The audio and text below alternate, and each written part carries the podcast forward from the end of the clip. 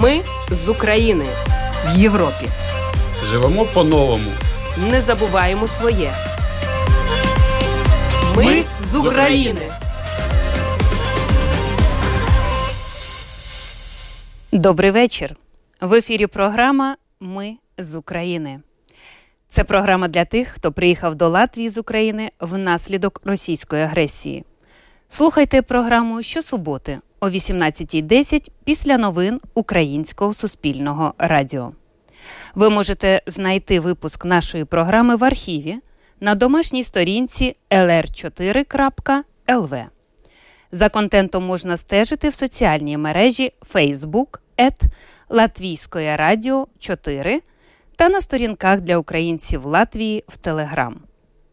Історії українців, які зараз проживають в Латвії та інших країнах Європи, важливі соціальні питання та інтеграція в латвійське суспільство, коментарі фахівців та поради психолога, а також інформація про культурні та спортивні події. Все це в програмі Ми з України, яку веде Олена Федорова, оператор прямого ефіру Томс Шопейко. Сьогодні у випуску. Внаслідок збройної агресії Російської Федерації в Україні загинуло 232 дитини. Через війну понад 1 мільйон маленьких українців були змушені виїхати за кордон. Як захистити найменших українських громадян та чи можливе усиновлення під час війни? Про це у сюжеті нашого закордонного кореспондента Світлани Мялик. Про те, як латвійські громадянські організації, зокрема Альянс Латвія без сиріт, молодіжна організація Young Folk ЛВ та культурний центр Common Ground, пересічні латвійці допомагають українським сім'ям, розкаже у сюжеті Людмила Пилип.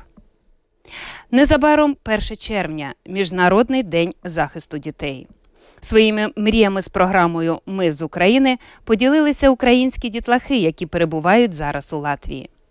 Маємо коментар експерта Державного центру змісту освіти щодо літніх таборів для українських дітей. Психолог Ліна Мельник розкаже про емоційну безпеку, зокрема про те, що конкретно можуть казати батьки своїм дітям, щоб заспокоїти їх емоційно.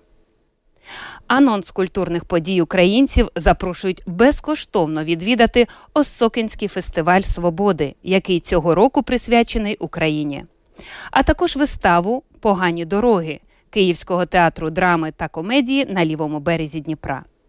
Гості у студії Кандидат педагогічних наук, старший викладач кафедри германської філології Сумського державного університету, стипендіат латвійського уряду на проведення дослідження у Ризькому технічному університеті Алла Красуля, а також студентки факультету дизайну Київського національного університету технологій та дизайну Софія Красуля та Анастасія Книж. Ми з України. Доволі насиченим видався останній повний тиждень весни. Адже з 24 травня щодня у багатьох українських переселенців стікає 90-денний термін перебування в Латвії. Переселенці вже мають проблеми з пошуком житла і працевлаштуванням. Тож постав вибір повертатися на батьківщину, залишатися в Латвії та вписуватися у місцевий ринок праці та інші реалії, або рухатися далі в глиб ЄС, розраховуючи на сприятливіші соціальні умови в інших європейських державах. Сем е, Сейм Латвії терміново прийняв рішення продовжити ще на місяць можливість українцям отримувати державну підтримку на харчування та проживання. Загалом термін надання такої підтримки не може перевищувати 120 днів, вирішили парламентарі. Наразі загальна кількість мешканців з України наблизилась 30 тисяч, з них понад 4 тисячі це діти шкільного та дошкільного віку. За даними Центрального статистичного управління, населення Латвії зросло не менше ніж на півтора відсотка. З початку війни працевлаштувалися в Латвії більше трьох з половиною тисяч українських громадян. Більшість знайшли роботу в галузях громадського харчування, державних послуг, торгівлі, готелях, будівництві. Але найменш популярною є професія водій вантажного авто. Ну і це зрозуміло. Здебільшого в Латвію переїхали жінки з дітьми. З тим, аби підтримати українських громадян у питанні працевлаштування, відбулася перша біржа праці. Її відвідало більше 300 осіб. У біржі взяли участь муніципальні установи та підприємства. Упродовж кількох годин на вакансії відгукнулося близько ста кандидатів, з якими підприємства продовжують вести перемови щодо працевлаштування. Латвійські оператори зв'язку ще на три місяці продовжили можливість здійснювати дзвінки безкоштовно. Таким чином, люди з України, які шукають притулку в Латвії, зможуть користуватися мобільним зв'язком безкоштовно півроку до середини серпня. До речі, за даними мобільних операторів, тривалість дзвінків в Україну зросла приблизно в 50 разів. Щодо інтеграції в латвійське суспільство, то до кінця цього року понад 7 тисяч переселенців зможуть вивчати латиську мову безкоштовно завдяки державному фінансуванню. До основних новин. Війна перевернула життя мільйонів українців, зокрема і дітей. Внаслідок нападу Росії на Україну загинуло 232 дитини. Ще майже пів тисячі малюків поранено. Сотні найменших українців лишилися сиротами. З початку повномасштабної війни в Україні переміщені діти та їхні батьки продовжують відчайдушно шукати безпеку, стабільність та захист. Тож як захистити найменших українських громадян та чи можливе усиновлення під час війни? Наша колега з Києва Світлана Мялик підготувала сюжет про воєнне дитинство українців. Минуло три місяці з початку повномасштабної війни Росії проти України. Російські загарбники продовжують вбивати і катувати українських громадян, ба більше навіть маленьких українців. Замість веселого і щасливого дитинства українські дівчатка і хлопчики зустрілись з жорсткою реальністю, яка лишає глибокі травми на все життя. За останні вісім років, з моменту окупації частини Донецької та Луганської областей, кількість дітей, які постраждали, перевищує 30 тисяч, понад мільйон дітей біженців, майже 200 тисяч насильно депортовані до Росії, більше тисячі зникли безвісти. Внаслідок збройної агресії Російської Федерації в Україні загинуло 232 дитини, а кількість неповнолітніх, які зазнали поранень, зросла до 431 дитини. Це дані Офісу генпрокурора України на 23 травня. Цифри не є остаточними, адже триває встановлення поранених та загиблих у місцях активних бойових дій, а також на тимчасово окупованих та звільнених територіях, каже ексуповноважений президента України з прав дитини. Микола Кулеба. Найбільше постраждало дітей у Донецькій області. Це 145, Київський 116, Харківський 102, Чернігівський 68, Херсонський 49, на Луганщині 48 дітей, Миколаївщині 45, Запорізький 28, Сумський 17, місті Києві 16 і Житомирський 15.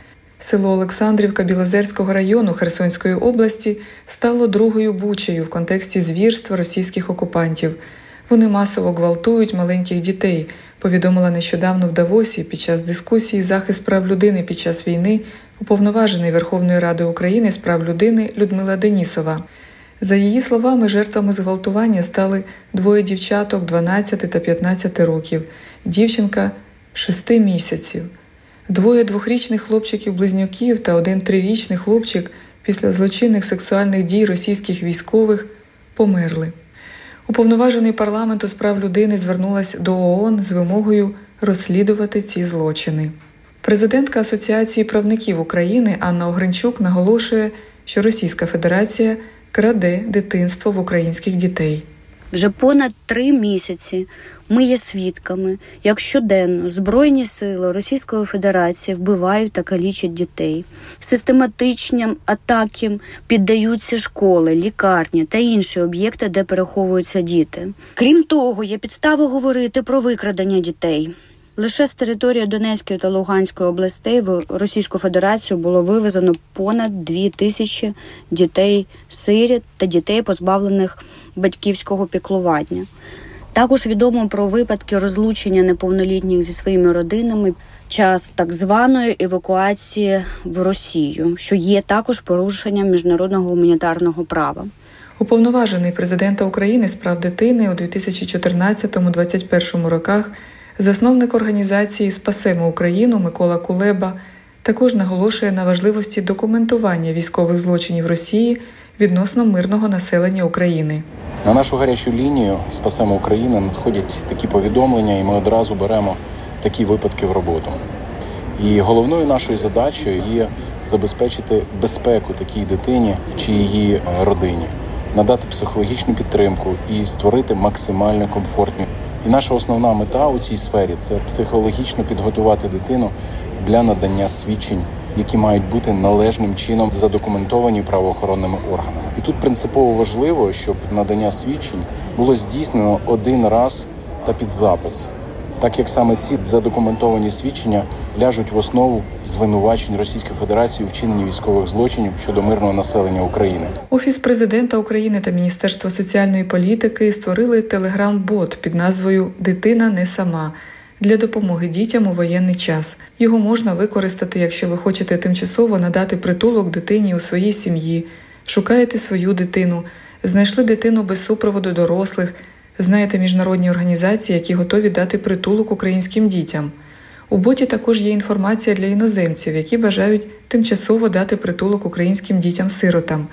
Нині є можливість тимчасово взяти дитину в сім'ю. Про те, які нині існують можливості прихистити дитину, яка стала сиротою через загибель родини, пояснив Микола Кулеба. На час військового стану урядом було внесено зміни, відповідно до яких, якщо виявлено дитину і відомості про її батьків відсутні, Державна міграційна служба складає відповідний акт, і дитині надається тимчасовий статус дитини, позбавленої батьківського піклування, який після завершення військового стану має бути відповідно підтверджений чи спростований. З моменту надання цього тимчасового статусу діти можуть бути влаштовані в прийомну сім'ю, дитячий будинок сімейного типу чи взяті під опіку родичами, включаючи хрещених батьків. Через війну Росії проти України більше мільйона маленьких українців були змушені евакуюватись за кордон.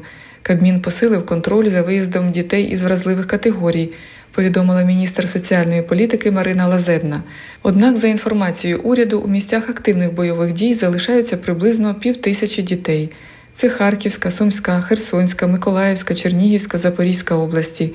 Частина з них не має можливості евакуюватись через те, що російські війська не забезпечують гуманітарні коридори. Тож війна Росії спричинила одне з найшвидших широкомасштабних переміщень дітей з часів Другої світової війни. Жахливі наслідки цього відчуватимуть щонайменше кілька наступних поколінь. Світлана Мялик для Латвійського радіо. Окрім житла, влаштування на роботу, вирішення освітніх, оздоровчих та інших питань українським сім'ям з дітьми, які опинилися в Латвії через війну, дуже потрібно спілкування і спільне проведення дозвілля. Про це дбають різні латвійські організації, зокрема, це Альянс Латвія без сиріт, молодіжна організація Young Folk ЛВ та культурний центр Common Ground. Людмила Пилип спілкувалася з представниками цих організацій. Громадська організація Альянс Латвія без сиріт ще після агресії Росії на сході України в 2014 році почала надавати значну підтримку дітям, батьки яких загинули на сході України. Зокрема, запровадила проведення їхньої реабілітації в латвійських родинах. І зараз представники альянсу продовжують надавати допомогу українським переселенцям з дітьми. Керівник альянсу Ірина Джоу розповіла, що за допомогою волонтерів і спільно з організацією Крила допомогла дітям. Альянс з початку війни прийняв і розташував у Латвії понад 200 осіб. В основному це багатодітні родини, говорить Ірина Джо. Многодетных семей было очень много. То есть вот первые семьи, которых мы принимали, это было два взрослых и либо 8, либо 10 детей. Таких семей было достаточно много, потому что многие семьи брали с собой не только своих детей, но детей родственников, детей друзей и ну, чтобы как-то спасти их от бомбежек. Приемные дети также приезжали со своими родителями. И, конечно, им нужно заявить о себе в сиротском суде, потому что очень часто на этих детей даже не было никаких документов, И сиротский суд им оформляет э, статус временного опекуна. Що стосується українських сімей з прийомними дітьми, то для таких Ірина Джоу від організації СОС Берну Цимати веде навчання для того, щоб вони могли орієнтуватися в місцевому законодавстві, дізналися про права дітей у Латвії, знали, як пережити травму.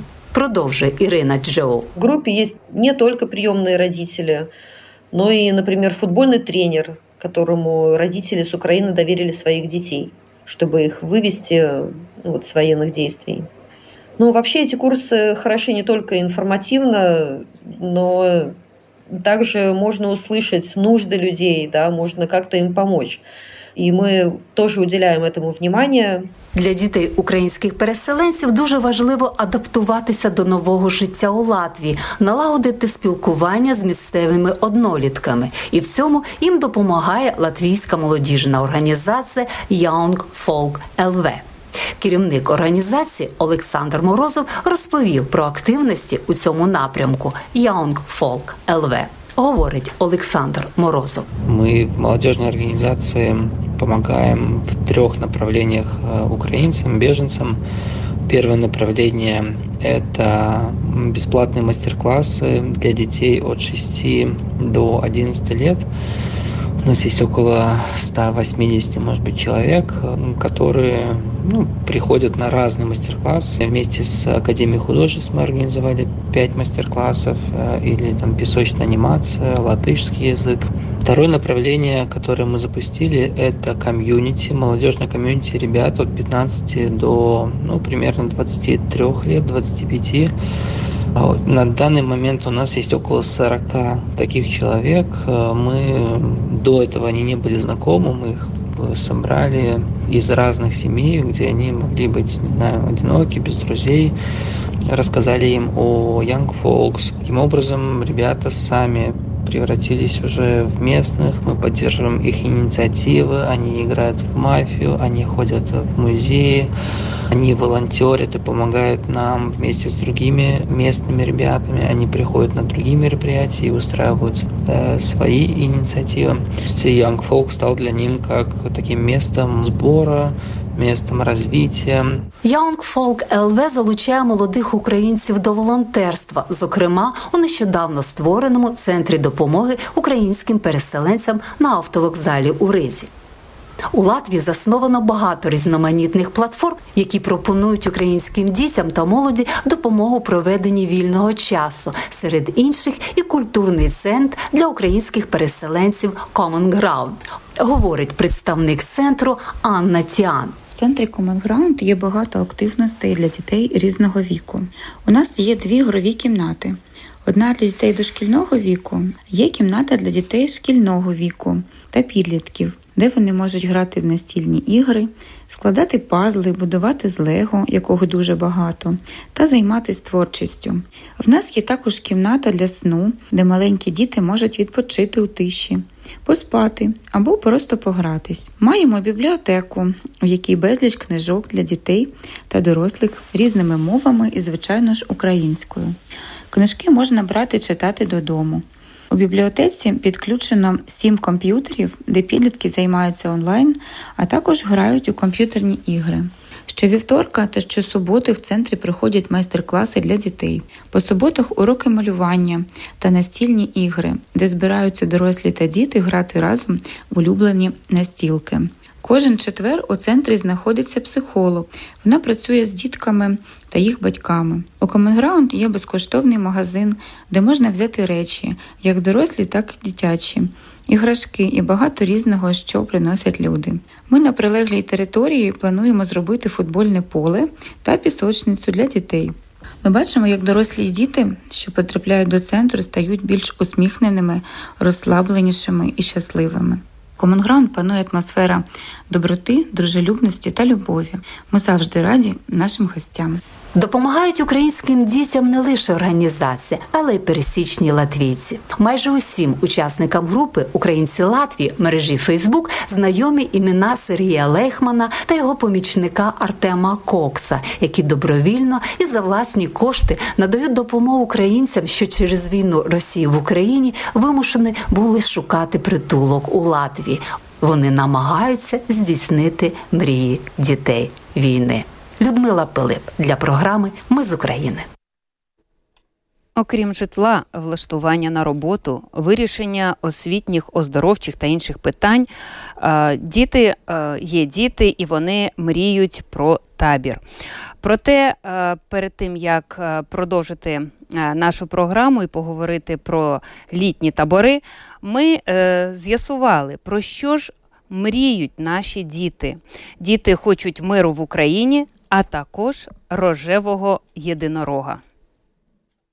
Щоб війна закінчилась в Україні. Ти додому хочеш? Так. А де ти живеш? В Іванівці в Житомирі.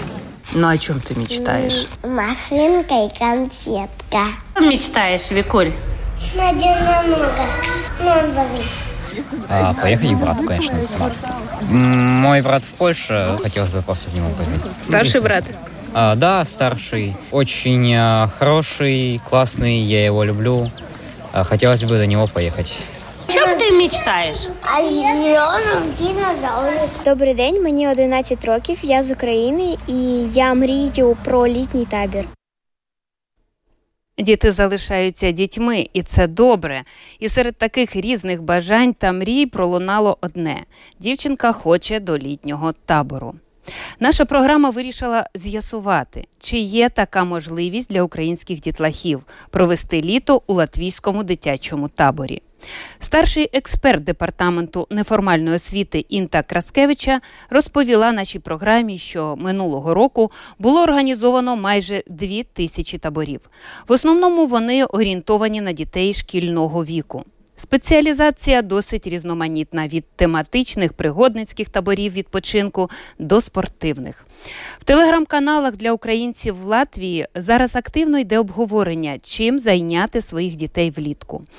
А якщо це діти молодшого шкільного віку і немає змоги лишити дитину вдома одну, а що робити мамі, яка щодень працює зранку до вечора і не має статків відправити за повний кошт дитину до табора? Ці питання, на жаль, поки що відкриті. Чимало проєктів подають зараз різні установи з тим, аби знайти фінансову підтримку держави на проведення таборів для українців. Червень на порозі, але конкретної інформації поки що немає. Основне питання це розташування табору і харчування діток, адже чимало мам українок з педагогічною освітою готові самотужки проводити майстер-класи та організовувати дозвілля дітей. Проте в Латвії є свій порядок організації, навіть якщо табір працює лише в день і діти не лишаються в ньому на ніч. Як нас проінформували в департаменті неформальної освіти, будь-який засновник дитячих таборів у Латвії повинен зареєструватися на сайті nometnes.gov.lv. До речі, тут можна знайти перелік всіх латвійських таборів. Керівник табору обов'язково має пройти місцеву сертифікацію та зробити табір скоординованим і безпечним. За цим слідкують відповідні державні структури. Ми будемо і надалі слідкувати за змінами та пропозиціями щодо дозвілля влітку для дітей з України. І сподіваюся, що таки мрія української дівчинки побувати в таборі здійсниться. Наразі е, я знайшла інформацію про безкоштовний денний табір фізичної активності для вікової групи від 7 до 10 років. Табір відбудеться в Ризькій середній школі за адресою вулиця Буртняку, 34.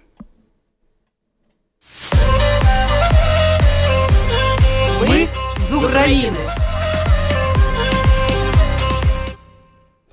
Психолог Ліна Мельник сьогодні говоритиме про емоційну безпеку, зокрема про те, що конкретно можуть казати батьки своїм дітям, щоб емоційно заспокоїти їх. В кожного з нас є певний об'єм емоцій, які ми можемо витримувати, е, тримати всередині без шкоди для свого здоров'я. В різних людей цей об'єм емоцій різний, він збільшується з тренуваннями, але у діток він невеликий. В силу ще того, що мозок розвивається, системи мозку, які відповідають за емоції, ще у стані розвитку, вони ще не розвинулися до кінця, і невеликого досвіду, в тому числі емоційного. Це можна порівняти в тому, як хтось можливо бачив в аеропорту, а можливо, ви є такими сім'ями, які подорожуєте з дітками, і дітки мають з собою таку маленьку валізку. У батьків зрозуміло, що валізи великі, і всі речі, які в дитини не влазять в її валізку, батьки беруть і кладуть їх у свою велику валізу. Те саме ми робимо з емоціями дитини. В термінології це називається емоційне контейнування або емоційні контейнери. В дитини він невеликий. Дитина, коли відчуває багато різних емоцій, коли її контейнер перенавантажується, це починає проявлятися в поганій поведінці. Дитина капризує, дитина створює істерики, дитина починає бити інших дітей. Це лише свідчить про те, що її емоційний контейнер переповнений. Дитина більше не справляється своїми емоціями. Що можуть зробити батьки? Взяти частину емоцій дитини, та такі речі з валізи, і перекласти у свій контейнер, взяти їх до себе, прийняти їх. Як це можна зробити? На кількох ситуаціях дам різні навіть конкретні вислови. Коли дитина боїться, дитина каже, мені страшно, або показує, що їй страшно, замість того, щоб знецінювати, замість того, щоб казати, що та це якісь дурниці, та як це таке можна боятися, та це взагалі не страшне. Ми тоді емоції дитини знецінюємо, ми закриваємо свій контейнер від її емоцій. Що можна сказати замість того? Розкажи мені, будь ласка, що тебе лякає, чому ти його боїшся? Знаєш, я тебе розумію, я теж в дитинстві боялася. І таким чином дитина відчуває, що її чують. Ми відкриваємо свій контейнер, вона може перекласти частину речей в наш емоційний світ. Ми приймаємо її емоції, ми не відгорожуємося від неї. Коли в сім'ї, наприклад, народжується ще одна дитина, складне питання, розгляну його якось окремо. Але старша дитина дуже часто починає навіть виявляти якісь негативні почуття до новонародженого малюка. Дитина боїться, що її перестануть любити або любитимуть менше. І замість того, щоб казати дитині, так не можна поводитися, та хто тебе так вчив? Та як ти взагалі так можеш? Дитині краще сказати, знаєш, я тебе люблю так само, як і раніше, не менше, і я завжди тебе буду любити, бо ти моя золота донечка, ти мій найкращий хлопчик. Ми з тобою раніше познайомились, я тебе завжди любила, я тебе завжди любитиму. Коли дитина сердиться. Що ми кажемо? Ми запитуємо, що тебе розлютило. Ми приймаємо її емоції, що тебе образило. Можливо, я якими словами тебе зачепила. На що саме ти сердишся? Не треба казати на сердитих воду возять і так далі. Та не треба знецінювати почуття дитини. Почуття не є правильними чи неправильними. Почуття це як сигнали світлофору. Вони нам просто вказують, що робити. Не можна сказати, що червоний це поганий сигнал, а зелений хороший. Ні, в нас просто різні дії при різних сигналах. Ми ніколи не засуджуємо емоції, але ми говоримо про поведінку. Та Ми можемо засуджувати певну поведінку, але ми шукаємо того, як краще ці емоції проявити в поведінці. І коли ми таким чином приймаємо емоції дитини, дитина сама вчиться справлятися своїми емоціями поступово, її контейнер буде збільшуватися. І тоді, замість істерики, через якийсь час дитина скаже: Мамо, мені страшно, мамо, мені сумно. Приймайте емоції дитини, не бійтеся емоцій, не бійтеся говорити про емоції, не бійтеся казати дитині, що також в якісь моменти сумно, страшно. Це стосується не тільки батьків і дітей, це стосується і дорослих людей. Було б добре, якби в нас взагалі в суспільстві була така культура спілкування приймати емоції іншого в першу чергу. Перше ми називаємо цю емоцію, особливо з дітьми. Тобі зараз страшно, тобі сумно. Ми можемо поділитися якимись своїми подібними переживаннями. Мені теж так буває. А давай ми подумаємо, чому. А давай ми подумаємо, як споратися. Іди до мене, я тебе обійму, я тебе втішу. Дитина посидить нас на ручках, ми її пообнімаємо, дитині стане легше. Все, вона впоралася зі своєю емоцією. Наступного разу вона буде знати, як поратися з нею ще раз. Сподіваюся, що поради психолога допоможуть у спілкуванні з дітьми. А зараз я запрошую всіх до студії, де вже приймаю гостей в прямому ефірі. І гості у студії, кандидат педагогічних наук, старший викладач кафедри германської філології Сумського державного університету, стипендіат латвійського уряду на проведення дослідження у Ризькому технічному університеті Алла Красуля. Добрий вечір. Добрий вечір. Студентки факультету дизайну Київського національного університету технологій та дизайну Софія Красуля Доброго вечора. та Анастасія Книж. Добрий вечір. Ну що, слово мрія, знайоме, тепле, родом з дитинства. Про мрії кажуть, вони повинні бути або божевільними, або нереальними, інакше це просто плани на завтра. Як у вас з мріями? Ну, взагалі, мені здається, що плани на завтра це і теж непогані мрії. Тож, е, чому би ні, якщо ти мрієш, я не знаю, поїхати кудись, то це також велика мрія, і вона не повинна бути божевільною. Тому... Алло, як думаєте? Ви знаєте, коли я була маленькою дитиною, я дуже мріяла подорожувати. Взагалі, я з військової родини, тому для мене це була реальність. Проте я дуже мріяла завжди відкрити для себе увесь світ. Ці мрії вони здійснювалися дійсно. Я дуже багато подорожувала. На жаль, вже протягом двох років ем, період пандемії це було майже неможливо, тому що кордони були закриті. А наразі, коли в нашій країні е, почалася війна, то ми не можемо назвати виїзд українців з України подорожами. Це, на жаль, така вимушена. Ем, вимушена реакція людей. І ви знаєте, мені наразі згадалося дуже так тремтить голос, тому що коли я починаю згадувати ті події, коли почалися 24 лютого, коли вже в перший день у результаті російської атаки згорів найбільший в світі літак Мрія. На той час це було дуже знаково, але я вірю в те, що наша українська мрія ще полетить, що ми відбудуємо наш найбільший у світі літак, який, на жаль, в аеропорту Гостомелі ем, згорів повністю. Чи були якісь приклади, можливо, в житті?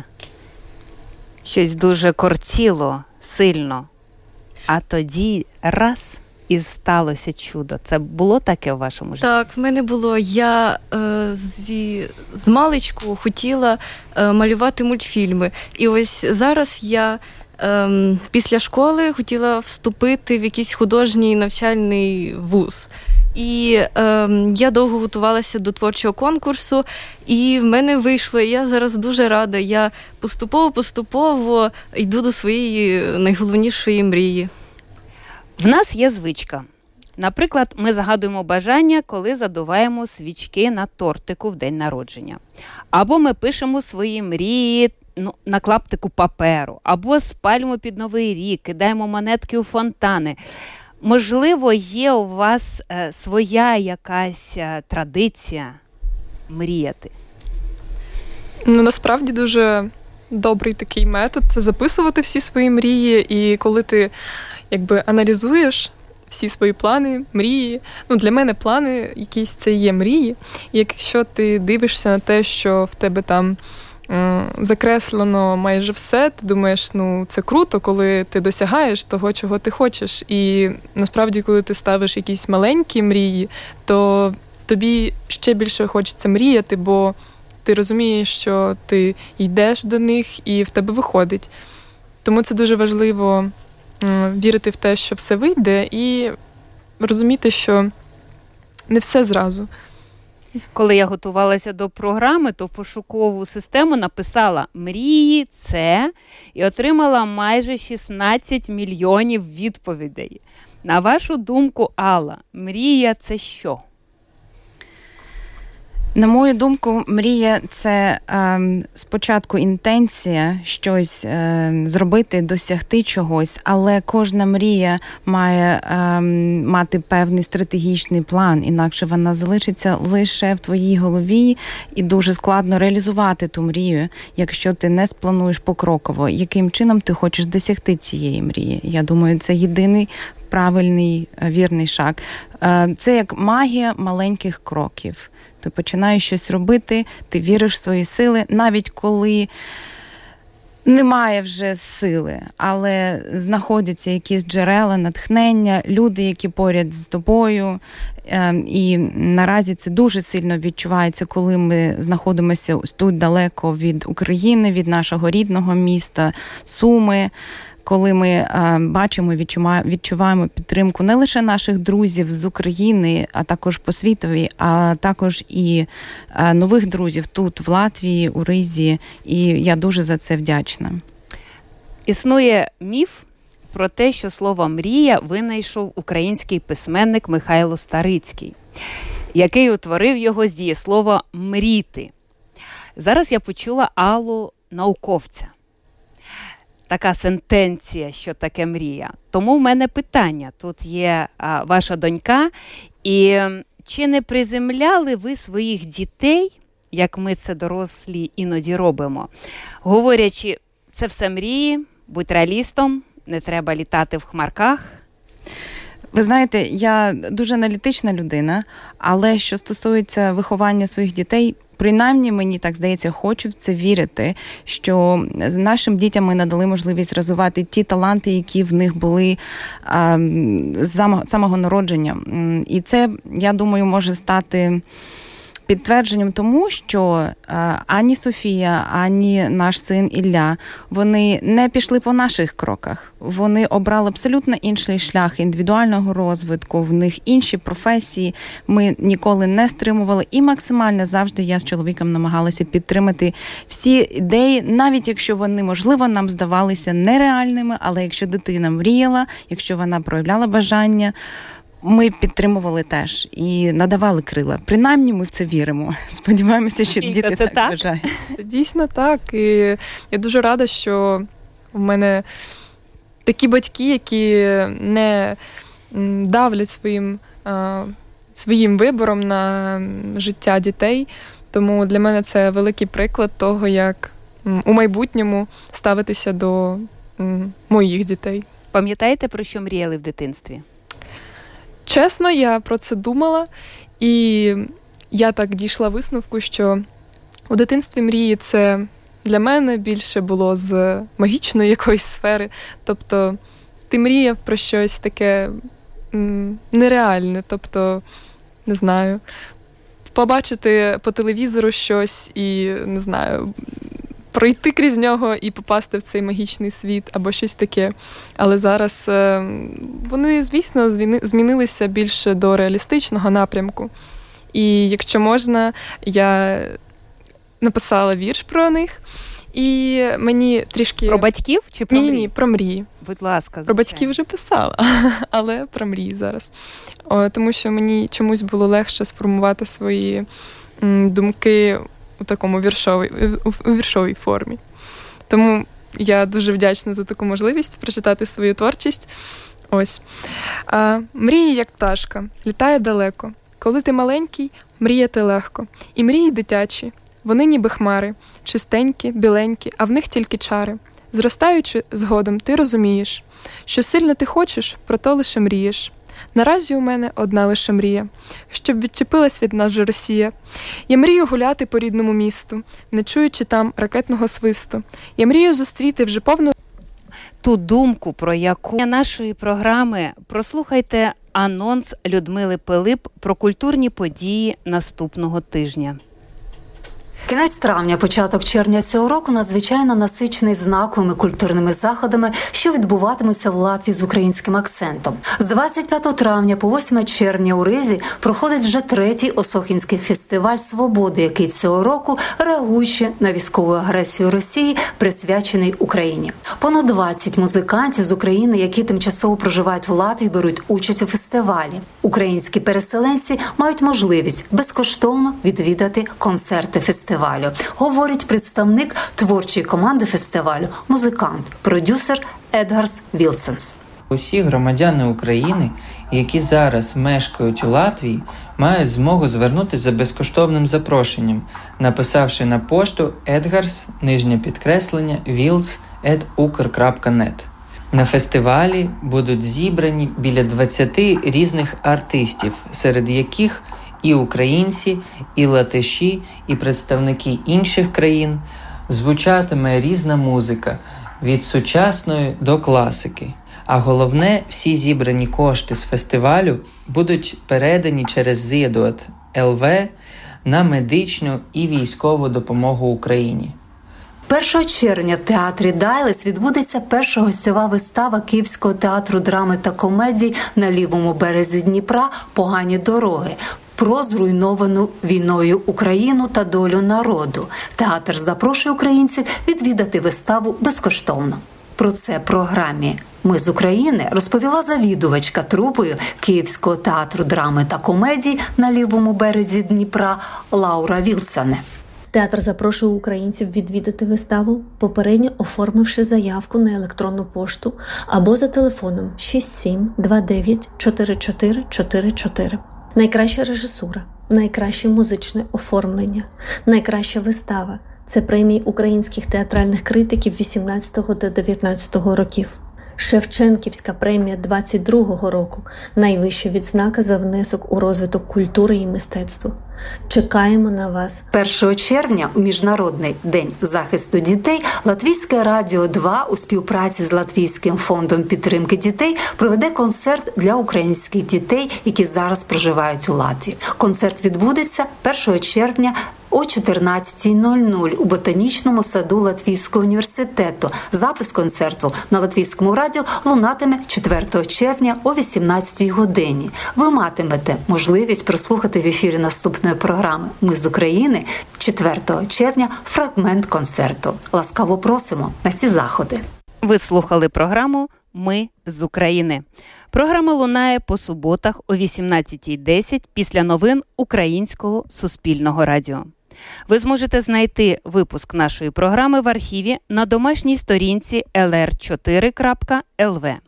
За контентом LR4 також можна стежити в соціальних мережах Facebook, ет Латвійське Радіо 4 та на сторінках для українців Латвії в Телеграм. Ваші пропозиції та питання можете надсилати нам на електронну пошту ukr.latviasradio.lv. На все добре. Програму вела Олена Федорова, звукооператор Томс Шопейко. Ми з України в Європі. Живемо по-новому. Не забуваємо своє. Ми з України.